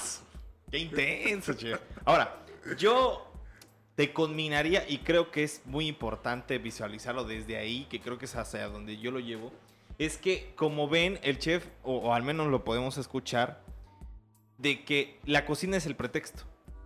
Así como yo, el periodismo es el pretexto, ¿no? El pretexto para conocer a la gente. Y creo que, a ver, si fueras ese, o, al menos así yo te conmino, yo te veo, si fuéramos a hablar solamente de cocina, estuviéramos hablando solamente de platillos, de instrumentos, de dietas, de no sé qué. Pero vemos que cuando la cocina se ve de forma integral, cambia mucho la perspectiva, ¿no? Y por eso creo que tiene muchísima coherencia el último que dices, ¿no? Porque la cocina al final de cuentas no sale nada o no se explicaría porque no es como un sujeto aparte, no es como una área aparte, sino que al final de cuentas es transversal como aquel que estudia psicología, medicina, eh, arquitectura, ingeniería, al final de cuentas es transversal, ¿no? Y si uno no tiene una mirada crítica sobre lo que hace, al final de cuentas creo que se pierde, ¿no? Ahora, para terminar, no sé si nos recuerdas tus redes, chef, porque eres muy activo en redes para que lo vea la gente, no sé, de forma muy rápida, Twitter, Instagram, YouTube sobre todo. Pues estamos eh, en prácticamente todas las, digamos, las plataformas ¿no? este, más, más conocidas. Estamos eh, como, como Chef Bosuet, así nos encuentran, arroba Chef Bosuet. Estamos Twitter, Instagram, TikTok, eh, Facebook, YouTube, en el canal de YouTube. Este, nos pueden encontrar también ya, que ese, ese, ese, por ejemplo ya es uno de esos logros personales que, que siempre dan mucho gusto. ¿ah? Ya estamos también este, en Wikipedia, sí. ¿no? Este, gracias a todo ese contenido que, que, que pues que personas como tú han, han, han, este, han escrito de, de, de, este, de este cocinero chiapaneco y sanroqueño. ¿ah? Entonces, este, eh, para mí, digo, eso, eso me valió mucho porque pues ya está ahí, ¿no? Hoy, hoy en día esa es la memoria del mundo. Claro. Es, es, es, es, prácticamente universal, ¿no? Entonces ya, ya que aparezcamos, pues nos da, nos da mucho gusto. Y, y pues, eh, eh, pues la invitación, ¿verdad? Que, a, que, a, que, a que se suscriban o que nos sigan ahí en las, en las redes.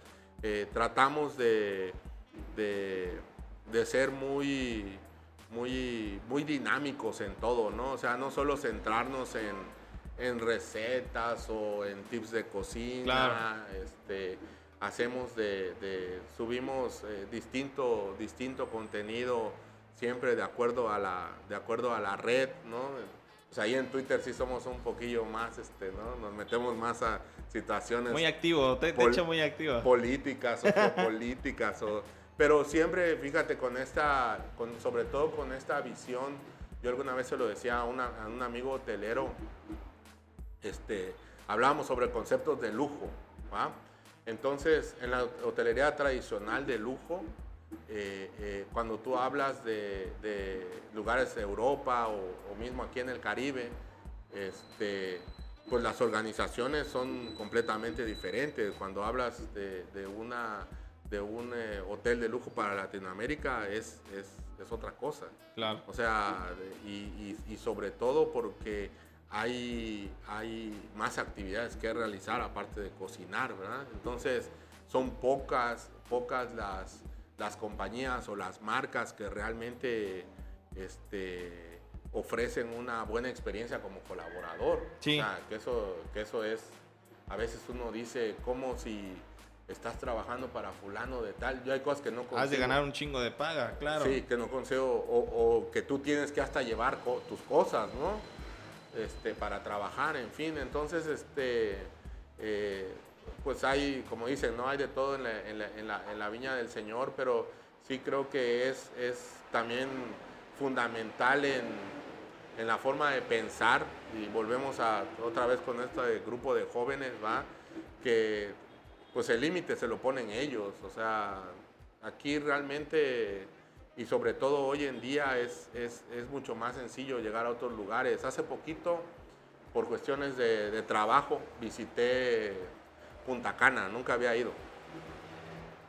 Muchas personas me, me, me, dijeron, no, es como Cancún, es como no sé qué. La verdad es que el aeropuerto más se parece al de Huatulco, que Cancún es, es un monstruo, ¿me entiendes? La Riviera Maya es un monstruo, allá apenas van comenzando y este hablé mucho con los cocineros locales, obviamente, porque tenía un proyecto para quizás para ir, pero este, me di cuenta que, que en ellos había esta falta de orgullo comunitario. Y entonces yo le dije a uno, le dije, bueno, ¿y, ¿y por qué no hay una noche de, de, de comida de República Dominicana en el hotel? ¿no? Aquí para nosotros en México esos pasos ya los dimos, ¿me entiendes? Sí, ya, ya, ya, ya, estamos en otro nivel. Ahora que estuve en Estados Unidos también de eso me di cuenta. Aquí, en el lugar más chiquito o el más humilde, como lo quieras ver, se cocina mucho mejor que en un 50% de establecimientos de allá. Porque allá prácticamente es este, productos de conveniencia, abre la caja, abre, abre las carnitas, las carnitas, ya cuando tú ya tienes una experiencia, ¿va? sobre todo de lo que hablábamos de la cuestión gustativa, te das cuenta que está hecho con la manteca quemada, no es el sabor que queremos, pero pues allá es lo que hay, las tortillas traen goma para que no hagan pancita, pero sí puedan aguantar la salsa de las enchiladas si no se toman la salsa. Pero si no se toma la salsa, hay un tema, o sea, en todo hay un tema. El maíz, el maíz como, como tal, ¿qué es lo más rico en un tamal? Lo vamos a poner de esta forma, o en una tostada. ¿Qué es lo más rico? Puta, el maíz, ¿no? Lo más rico es la capa de la tostada que se mojó con el ingrediente que le pusiste arriba, llámele cochito, pollo, lo que sea, que le escurrió el caldito del, tu repollo en escabeche, lo que haya sido.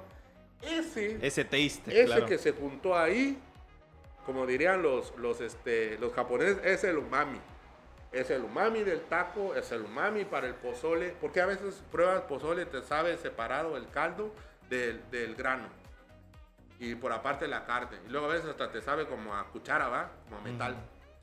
Son esas cuestiones, ¿me entiendes? Entonces, en Francia existe una palabra que se, que se dice milloté, ilfo milloté, que es precisamente eso de reservar, de juntar. ¿Qué pasa si yo horneo una carne, ¿va? Y, y la saco, la saco inmediatamente y la corto. Se desjuga. Tiene que reposar, milloté, reposar. Ya se reposa, toda la cuestión física que tuvo a través de la subida de la temperatura, el agua regresa a sus lugares, lo cortas jugosísimo. ¿va? Sí. Son temas que a veces, por eso, nunca coma usted su pavo o su pollo si lo acaba de sacar del horno o su cochito, déjelo reposar 20 minutitos y sírvalo. es, Para que baje el agua. Así es. Mm. Entonces, esa es lo mismo que sucede, lo mismo que sucede cuando a nosotros, en, es, eso en la cultura, en nuestra cultura mexicana, lo tenemos en el ADN. ya está rebasado. Por, eso sabemos cómo hacer un taco. ¿Sabes cuál fue mi tema principal? La primera vez que hice un festival de cocina, que fue por Sierra de Monte Carlo, en ese 1999, donde hice tamalito de chipilín, también ahí, ese me faltó decir, hice tamalito de chipilín, y hice carne con limón, carne de esta chupada con limón, ¿no? La tártara que le hice. Este, de repente, los cocineros llegaron así como cinco, chef, las tortillas no sirven ¿Cómo va a servir? Yo apenas era estudiante, no estaba terminando de estudiar, pero ya ahí yo iba como el chef, ¿no? Chef, no sirve. ¿Cómo va a servir? Y a ver, enséñame cómo hiciste el taco. Una situación muy sencilla. La pancita del taco la estaban, la estaban poniendo en la parte de afuera, lo grueso por dentro. Entonces lo doblaban y se rompía. Se rompía. Eso nuestros descendientes, hijos, sobrinos, lo que sea, niñitos, que nunca se les ha enseñado nada al respecto, el día que hacen un taco lo sabe hacer. Sí. Entonces, es todo un, rollo cultural, ¿no? Así es. Entonces ya, ya, ya es, esa cuestión, o sea, es, es inminente del mexicano. Y esos, es, esas cuestiones son para las que, las que yo tomo, cuando ya dices, bueno, ¿y, ¿y en base a qué cocinas? Yo cocino en base a eso. Me encanta, por ejemplo, hacer mezclas de grasas para decirle a la gente, ya ves, la bronca no es la grasa, la bronca es cómo te lo comes. Claro. ¿Tú, tú, ves, ¿Tú ves cómo brillan los moles? A mí me parece fascinante cómo brilla un mole. Mientras más lo mueles, más brilla. Pero si no lo mueves, se separa, ¿va? Hace ojos. La grasa sí. Todas las, todos los aceites esenciales que salieron de las semillas hacen. Por eso lo que te decía ese rato de la, de la cuestión. Eso lo sé porque estudié, ¿va? Si no hubiera estudiado también porque luego también hay personajes, ¿va? Que saben hacer cinco platos y ya soy chef. Yo tengo una frase para eso. las parteras no están en el, en el Hospital Los Ángeles, ¿va? Claro, Felipe, sí, claro. Entonces hay, hay que tener un respeto a la formación. Entonces yo respeto mucho mucho mi formación, por eso hablo. Si no, no hablara, porque también otra de las frases que me gustan mucho es que hablar es gratis, soñar también es gratis. Hay que enfocarnos más en soñar. Eso, chica. Muy bien, chef. A ver, nos faltarían minutos, la verdad, pero tenemos que cerrar este capítulo. Creo que me. A ver, para la gente que de repente podría estar escuchándonos y viéndonos, pues decirle que es la primera vez que lo veo, o sea, como lo mencionábamos al principio, teníamos esa, esa comunicación por, por Twitter, pero creo que la verdad muy sana, creo que es un gran tipazo, creo que te puedo ver desde el principio. Y pues nada, esperemos que nos volvamos a encontrar y volvamos a platicar, ¿no? Me parece hasta catártico. Estar, digo, yo te puedo preguntar varias cosas desde lo, desde lo periodístico inclusive dar nuestra opinión sobre ciertas cosas, creo que eso me parece importante. Se nos pasó a hablar justo sobre una historia como muy importante de eh, el tema de que te fuiste a vivir a Estados Unidos, ahorita estás por acá, pero bueno, eh, se nos va el tiempo desafortunadamente y afortunadamente porque sí creo que pudimos haber abarcado ciertos temas y pues nada, agradecerte infinitamente eh, el tiempo, sé que tienes una agenda apretada por venir a Chiapas, no vienes cada rato. Y, me dijiste inmediatamente sí, eso te lo agradezco a, pues a un desconocido, literalmente le dijiste que sí y eso te lo valoro muchísimo. Y pues nada, eh, recordarle a la gente, bueno, no sé si quieres dar un, último mensaje así de forma ya... No, pues eh, yo creo que nada más, este, pues te agradezco mucho, mucho la invitación eh, y, y, pues e, esto también de, de, de, las entrevistas o las invitaciones, ¿verdad? Que, que luego tenemos con los medios eh, yo siempre en particular lo, lo agradezco mucho, ¿va? es como también este, con las personas que, que, he trabajado, porque finalmente eh, lo que causa el interés o la expectativa, y ahí te voy a decir otra vez otra frasecilla ahí, este, la segunda, la, la, la vez que, que González Iñárritu ¿va? Gana, gana, gana, gana, el Oscar, este, él dice, este, son las personas las que se generan una expectativa de mi trabajo porque yo siempre trato de hacerlo bien, ¿no? Entonces, este, yo, yo soy una de esas, soy una de esas personas, ¿va? No, no hago, no hago diferencias tampoco de, de, ningún, de ningún tipo y siempre, más que nada, creo que hay que ser agradecido, agradecido por, porque te buscan, porque te tomas un tiempo, Estamos este, aquí en este programa, todo lo que se necesita alrededor de un programa, Porque ya eh, nuestros públicos ven un producto terminado, ¿no? Lo mismo que sucede en la cocina, o sea, vas y disfrutas de algún, de algún platillo en la mesa. Es un ejemplo que yo también siempre pongo en, en estos temas. Cuando en los restaurantes se dice servicio o comida. Y yo siempre pongo un ejemplo y le digo, llega tú a una mesa, ¿verdad? con un plato vacío, se lo pones enfrente al comensal y le dices, servicio, señor. Sí. Servicio. ¿ah? Verás cuánta propina te van a dejar y cuánto van a pagar por eso. ¿ah? Entonces, estamos claros que no hay, que se fue primero el huevo o fue primero la gallina.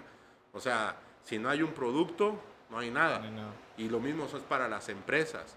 Y por eso también, cuando ese rato que yo te decía de las personas que, que hemos tenido la fortuna o, o o los artesanos que ya con los que hemos tratado, que son personas que llevan años haciendo eso, es precisamente porque si ya llevas años, es porque te gusta. Podrías estar en cualquier otro lado, sobre todo ya cuando tienes una edad eh, eh, ya mayor, puedes estar en tu casa incluso si quieres solamente tomando tu café con pan y ya estuvo, ¿no? Pero si todavía a esa edad estás buscando tu barro para hacer las ollas, ¿no? Como pasa aquí en Ocuilapa, pues es, es, es, es algo loable, ¿no? Entonces, creo que, que, eso, eso es importante también hacérselo ver a las nuevas generaciones.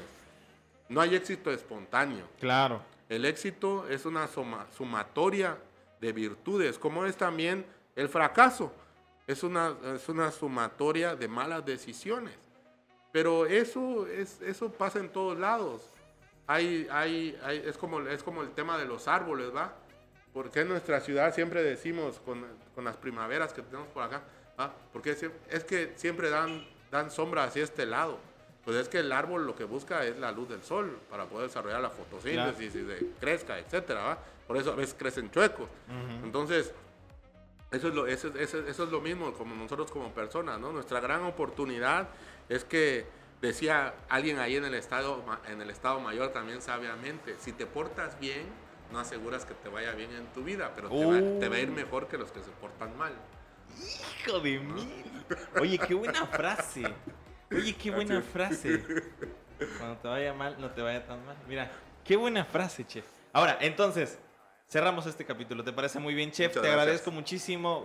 Gracias por conocerte. Y pues nada, eh, decirles a la gente que este podcast se puede ver, escuchar, se puede ver a través de www.youtube.com diagonal para Leo TV y se puede escuchar en Spotify, en Apple Podcast, en Google Podcast, en Amazon Music buscan inventario de Chiapas Paralelo y ahí estará. Eh, agradecemos infinitamente la participación de Carlos Cardosa el día de hoy, así que, que creo que no se puso tan nervioso, creo. Eh, seguramente lo hizo muy bien y pues nada, nos vemos en, esta próxima conversación de inventario, el podcast de Chiapas Paralelo.